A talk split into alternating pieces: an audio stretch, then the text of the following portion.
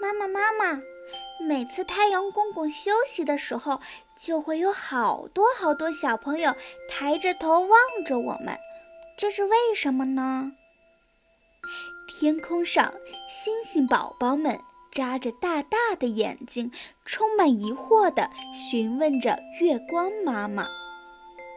月光妈妈告诉星星宝宝们：“那妈妈给你们讲一个故事。从前啊，有一个叫做刺头村的地方。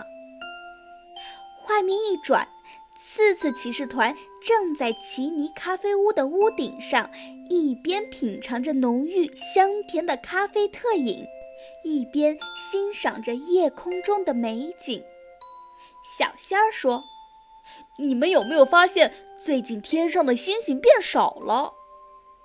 雷宝说：“嗯嗯，我也发现了，夜晚的星空都没有往常那么璀璨了。”第二天，大家又来到屋顶上看星空，可是这一次却发现天上一颗星星都没有了。嘎啦说。嘎啦嘎啦，天空上怎么连一颗星星都没有了呢？嗯，怪不得今天的夜空比往常还要黑很多很多。天上只有一个月亮，它看起来好孤独。原来没有星星的夜空会让人感觉到一丝难过。第三天，伙伴们发现夜晚。格外的漆黑，天空中不仅看不到星星，就连月亮也消失了，只有零星几个昏黄的路灯，照亮着人们回家的方向。早上还在睡梦中的奇尼被一阵叮铃咣啷的敲门声吵醒，奇尼揉着自己的眼睛和身上的刺刺，打开了房门。只见一个长发飘飘的温柔大姐姐出现在面前，奇尼捏了好几次自己的脸蛋来确认有没有看错。奇尼笑着说：“您好，欢迎来到奇尼咖啡屋。今天您来的有点早，可能要麻烦您在店里坐一坐，我马上去准备咖啡。”奇尼很激动。一大清早就有一位神仙姐姐光顾咖啡屋，于是奇尼迅速地整理好自己的仪容仪表，一边仔细地擦拭着咖啡杯，一边说道：“您好，请问您需要喝点什么？”只听见那个人用着细腻温柔的声音缓缓地说道：“麻烦。”给我一杯你们这的招牌咖啡好吗？奇尼顿了顿，回复道：“哦哦哦，当当然没问题。”神秘的客人细细地品尝着奇尼特制的咖啡特饮，定睛看着奇尼问道：“你们平时喜欢看星星吗？”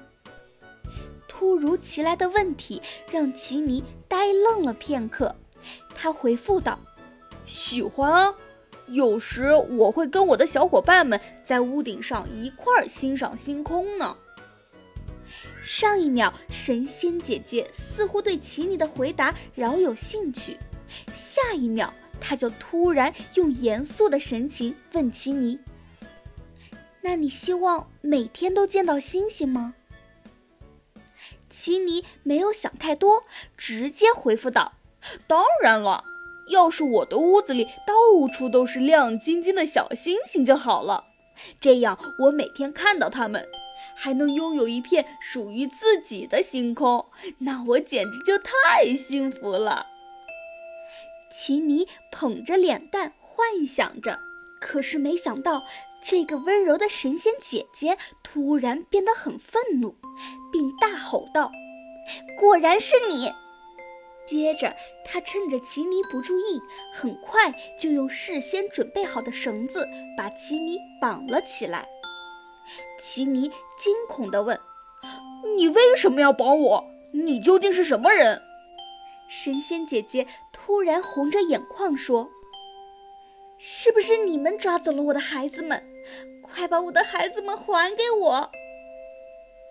奇尼这下子就更疑惑了，可是无论怎么辩解，神仙姐姐都听不进去。还好，其他的小伙伴们及时赶来解救了奇尼。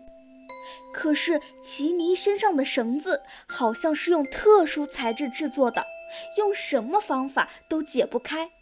这时，仙小道爷爷走了出来，用一片发光的锋利石头切断了绑住奇尼的绳子，并对神仙姐姐说。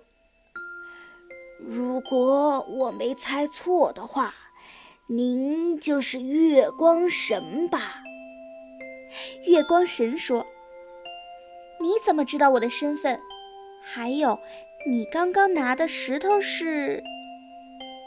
仙小道回答说：“这是我之前探险月球时所得到的月之石碎片。”今天它突然发光，牵引着我们来到了奇尼咖啡屋，于是就看到你把奇尼绑了起来。你为什么要这样做呀？奇尼紧接着问道：“我记得我们之前去月球探险时看到了嫦娥姐姐和玉兔，我们还参加了时装比赛，当时也没有见过您啊。”还有，您刚刚说让我把孩子还给您，这到底是怎么回事儿啊？